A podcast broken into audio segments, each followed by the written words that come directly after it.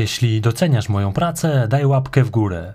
W ten sposób sprawiasz, że moje odcinki trafiają do większej liczby odbiorców. Dziękuję.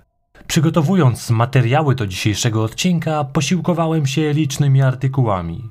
Najcenniejszym źródłem wiedzy okazała się jednak książka Bogusława Sygita pod tytułem Kto zabija człowieka? Najgłośniejsze procesy w powojennej Polsce. Jan Gerhard przyszedł na świat w roku 1921 w Lwowie. Wówczas nazywał się Wiktor Bardach. Był Żydem. Gdy wybuchła II wojna światowa, dostał się do Francji. W roku 1940 został żołnierzem Wojska Polskiego organizowanym we Francji. W trakcie walk został raniony i trafił do niewoli niemieckiej. Po zwolnieniu udawał Francuza. W szeregach francuskiej partyzantki zaczął używać nazwiska Jan Gerhard, które zachował do końca życia. Uzyskał stopień majora, a potem pułkownika. Był jednym z organizatorów polskich jednostek w szeregach francuskiej Armii Wyzwolenia. Po zakończeniu wojny razem ze swoją jednostką wrócił do Polski. W kraju służył Armii Ludowego Wojska Polskiego do roku 1952. W tym roku został aresztowany pod zarzutem rzekomego udziału w inspiracji wywiadu francuskiego w spisku na życie generała Karola Świerczewskiego. W areszcie spędził dwa lata. Gdy został z niego zwolniony, zrodziła się w nim głęboka niechęć do wszystkiego, co miało związek z ZSRR. Mimo wszystko wiedział, że aby przetrwać w ówczesnej rzeczywistości, należało zachowywać pozory. Tak też zrobił. Zamieszkał w Warszawie. Jeżeli chodzi o karierę, to była ona dość barwna. Został posłem na Sejm PRL. W roku 1965 został redaktorem naczelnym tygodnika Forum, pisma powołanego przez ówczesny rząd. Jednak pod jego dowództwem pismo nie spełniało roli, jakiej oczekiwały komunistyczne władze. W tekstach przemycał wiele artykułów, które nie spełniały norm cenzury. Napisał też kilka książek. W swojej bogatej karierze miał czas na założenie rodziny. Niewiele wiadomo na temat jego życia osobistego. Poznał Alicję, z którą wziął ślub. Owocem tego związku było przyjście na świat córki Małgorzaty. Mieszkali oni w Warszawie przy ulicy Matejki.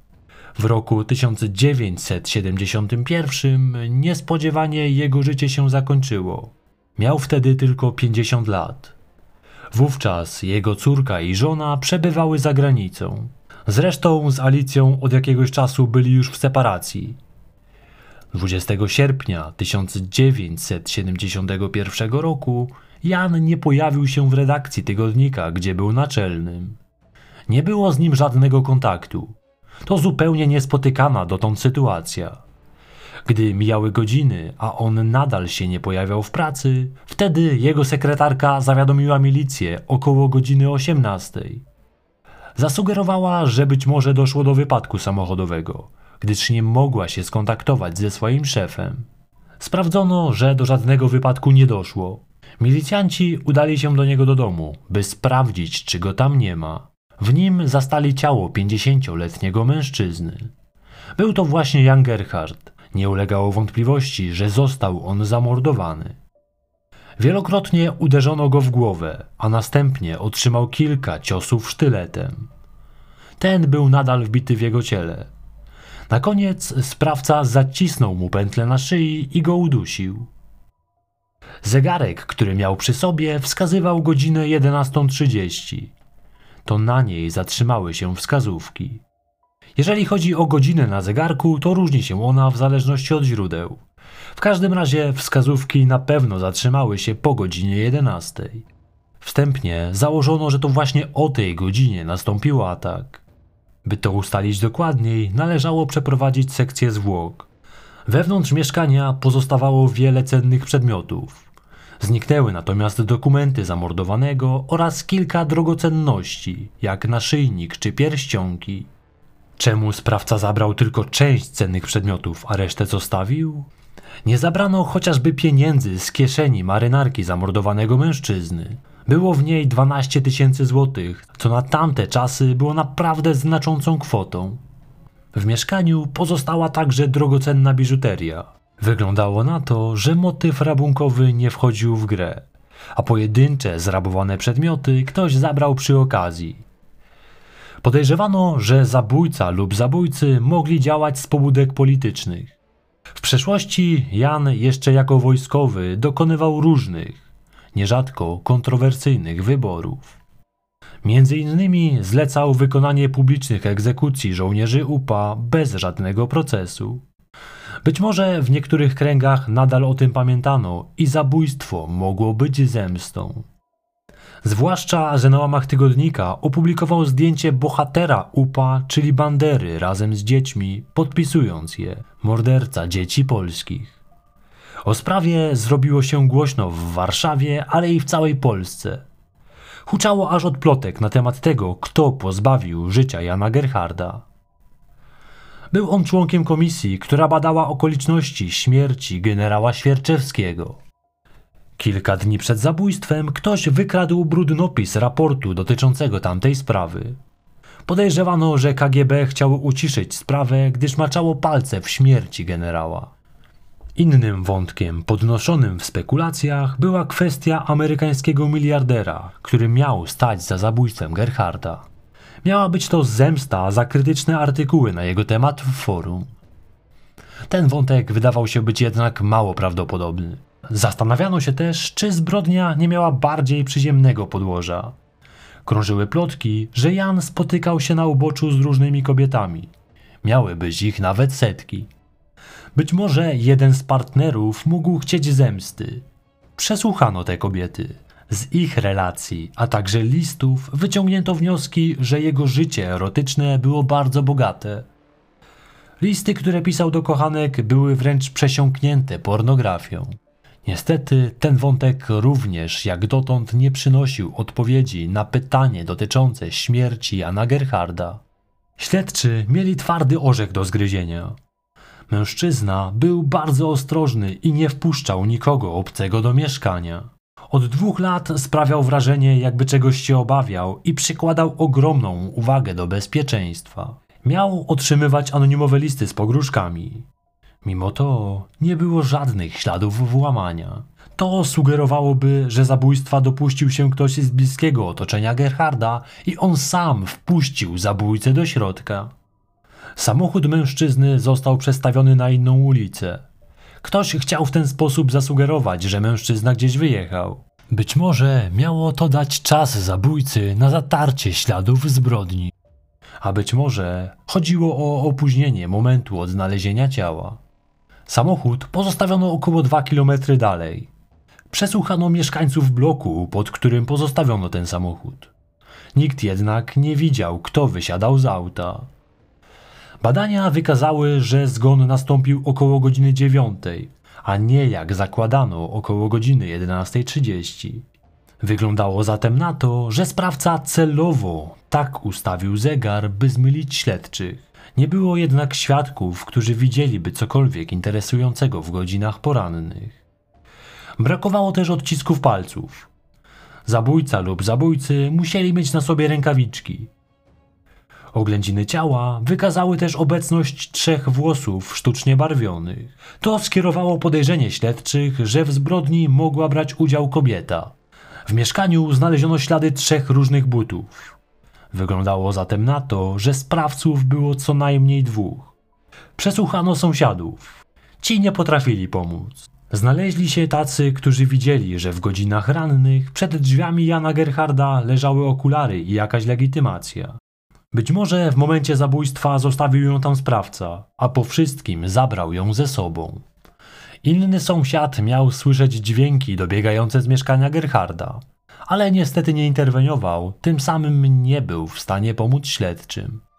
Jedynie upewnił on ich, że do zbrodni doszło około godziny dziewiątej. Sprawdzono notes ofiary. W nim widniało mnóstwo nazwisk i telefonów do osób z grona znajomych Jana. Być może tam znajdowało się nazwisko zabójcy.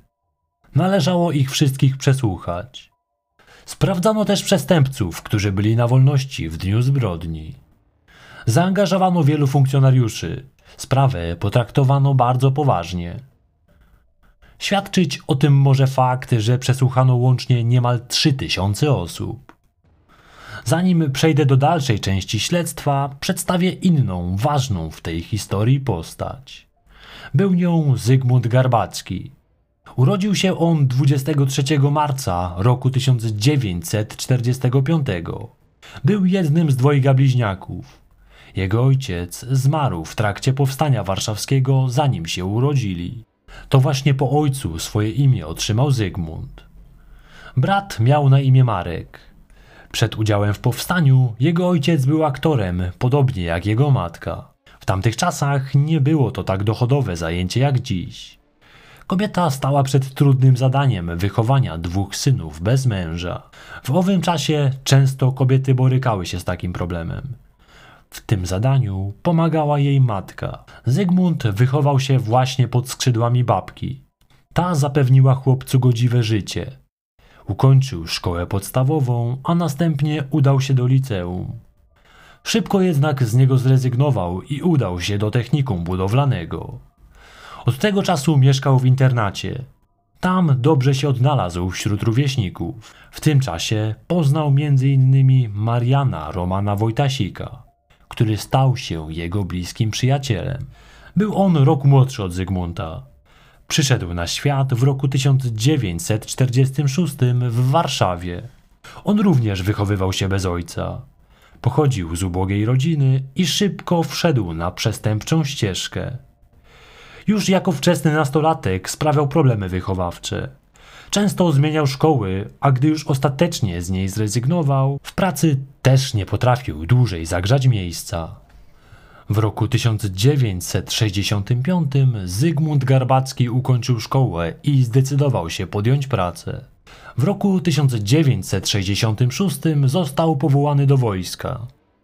Tam radził sobie bardzo dobrze, ale nie chciał odsłużyć całej służby. W międzyczasie zdecydował się, że uda się na studia. Te zwolniłyby go z dalszej służby. Wybrał Politechnikę Warszawską. Otrzymał nawet przepustkę na egzaminy wstępne na uczelni. Ku jego uciesze dostał się. Tym samym we wrześniu został zwolniony ze służby i udał się na studia na Wydział Architektury. Był zdolnym studentem. Bez większych problemów zdawał kolejne egzaminy. Wykorzystując umiejętności nabyte na uczelni, podejmował się zleceń związanych z jego branżą. Pojawiły się więc pieniądze. W wakacje, gdy miał sporo wolnego czasu, pracował jako opiekun na koloniach. Tam swoim zachowaniem zaskakuje wszystkich, tym razem negatywnie. Ukradł aparat fotograficzny jednemu z nastolatków na kolonii. Cała ta sytuacja przeszła na jego szczęście bez większego echa. Zygmunt nadal studiował i nic nie wskazywało na to, by miała mu się podwinąć noga w drodze po wyższe wykształcenie. W trakcie wakacji w roku 1969 w Kołobrzegu poznał Małgorzatę Gerhard, córkę pułkownika Jana Gerharda. Kobieta przypadła do gustu Zygmuntowi. Gdyby się z nią związał, to miałby zagwarantowany wysoki status społeczny. Rodzina Gerhardów była bardzo bogata, więc i z pieniędzmi nie byłoby problemów. Mimo wszystko wydaje mu się, że z tego związku nic nie będzie. Wakacje się skończyły, a kontakt z Małgorzatą się urwał. Coś się jednak zmieniło, mianowicie podejście Zygmunta do życia. Zaczął interesować się historią sztuki, malarstwem i konserwacją zabytków. Zupełnie przestał interesować się architekturą i spadł też zapał do uczenia się na egzaminy. Niegdyś sumienny młody mężczyzna zaczął chodzić na skróty. Wcześniej pracowity nagle zaczął szukać łatwych pieniędzy jak najmniejszym kosztem. Odnowił kontakty z kolegą, którego poznał za czasów technikum, czyli z Marianem Wojtasikiem. Ten w tamtym czasie był kierowcą mechanikiem.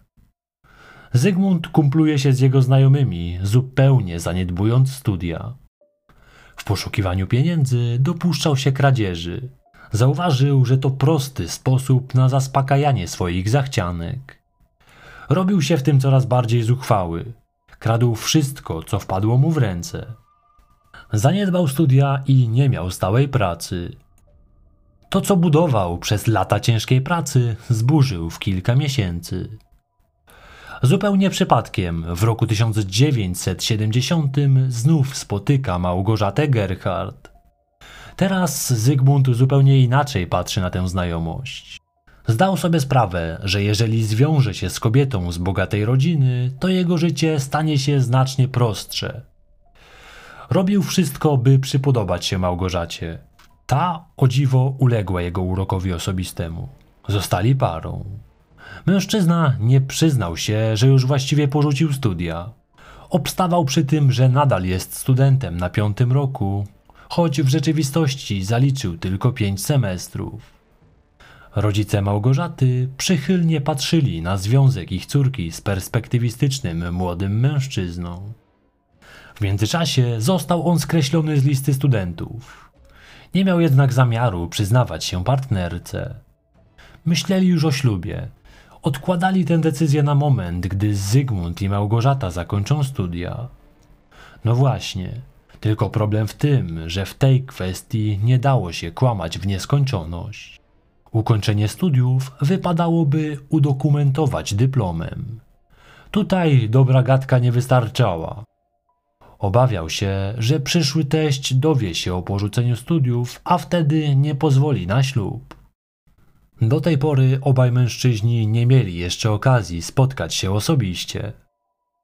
Wróćmy jednak do sprawy śmierci Jana Gerharda. 28 sierpnia przesłuchano Małgorzatę.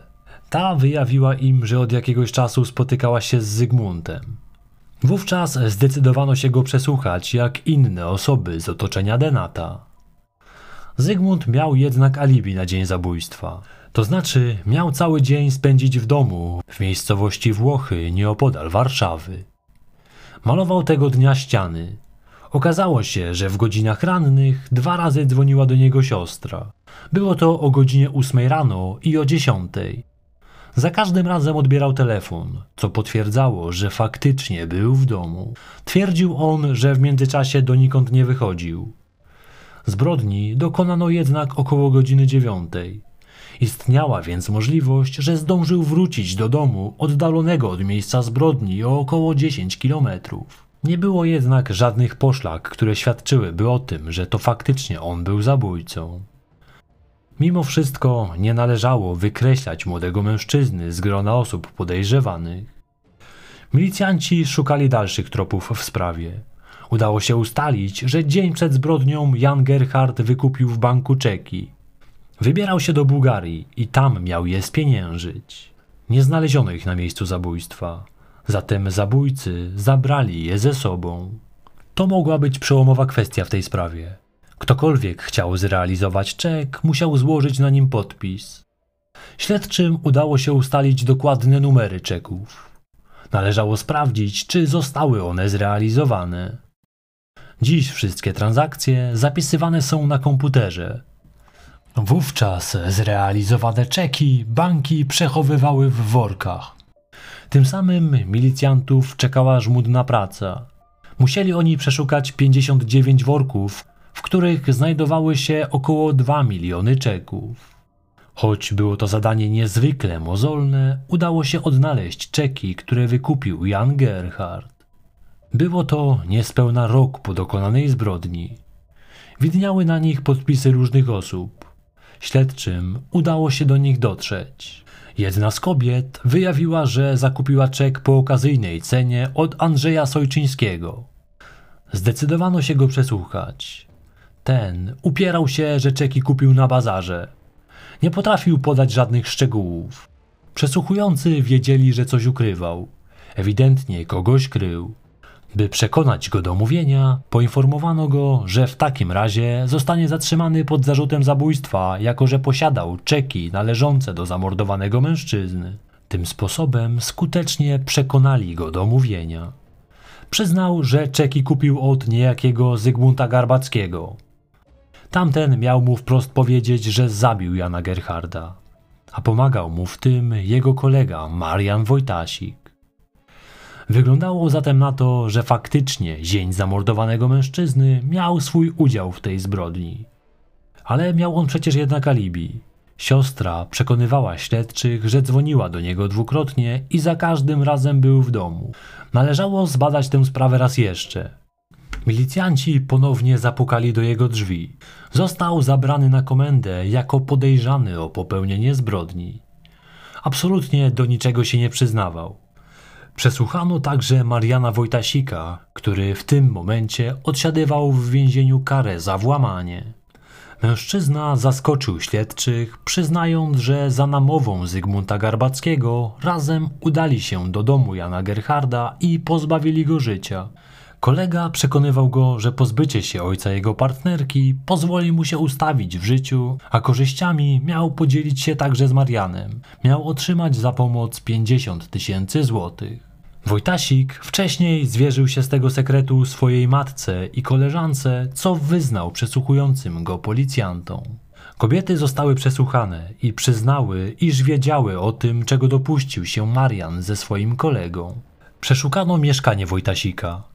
W piwnicy, w jednym ze słoików, znaleziono kluczyki do samochodów należących do zamordowanego mężczyzny. Marian wyznał, że Garbacki miał plan awaryjny.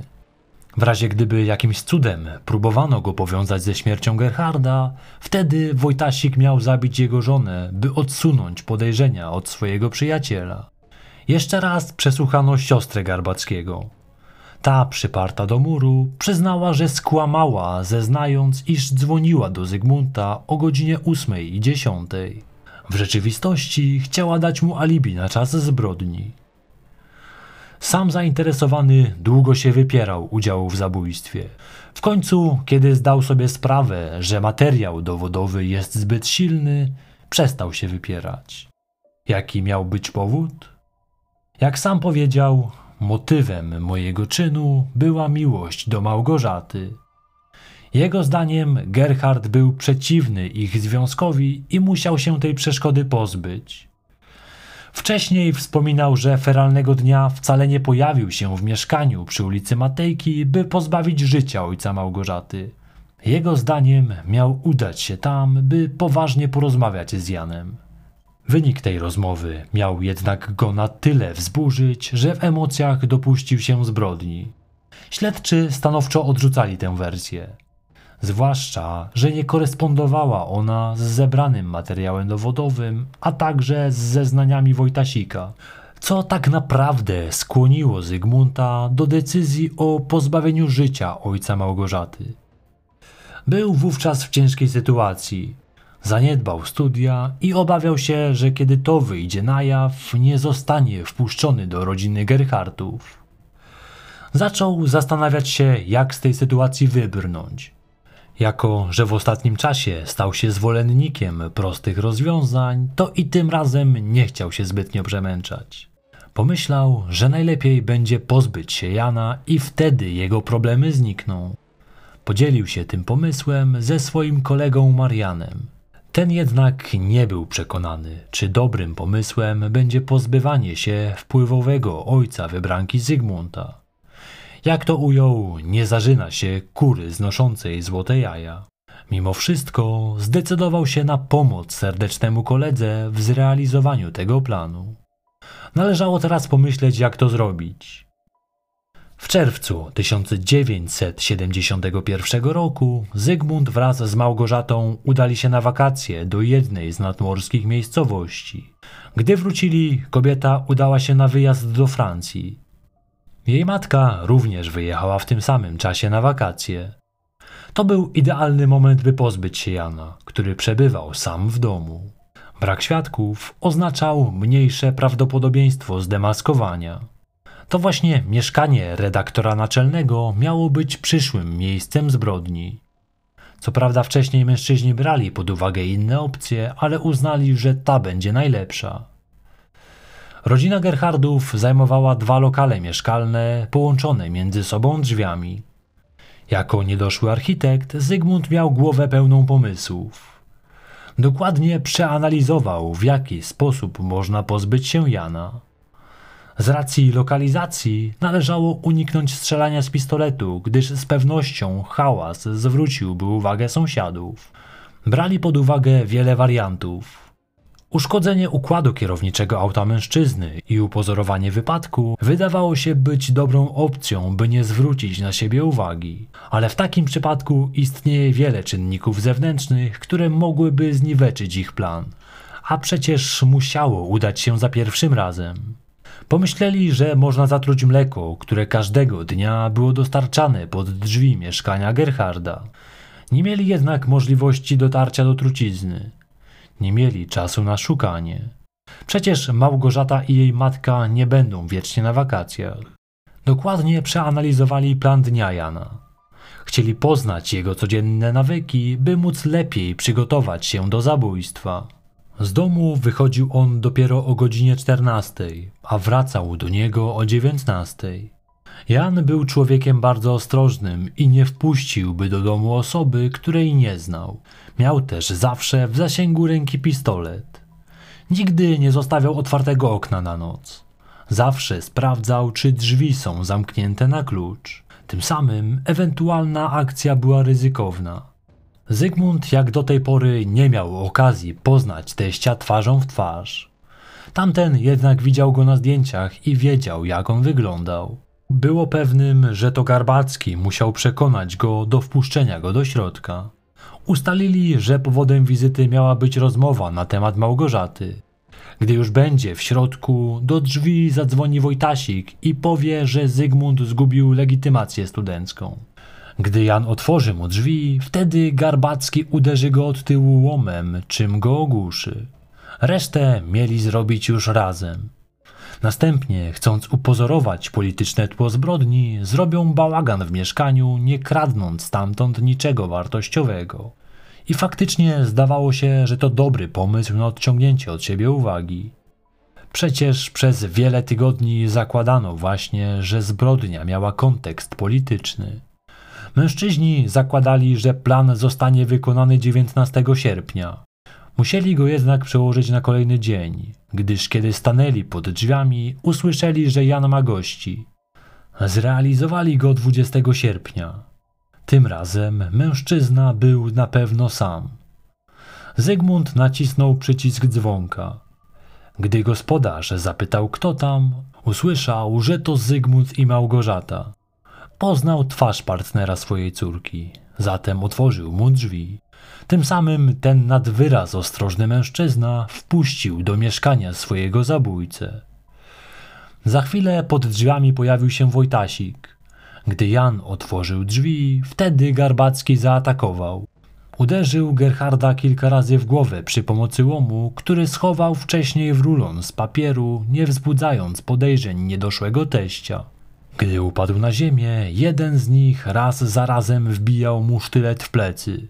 Na sam koniec, używając paska od spodni, zacisnęli ofierze pętle na szyi, tym samym definitywnie pozbawiając życia Jana Gerharda.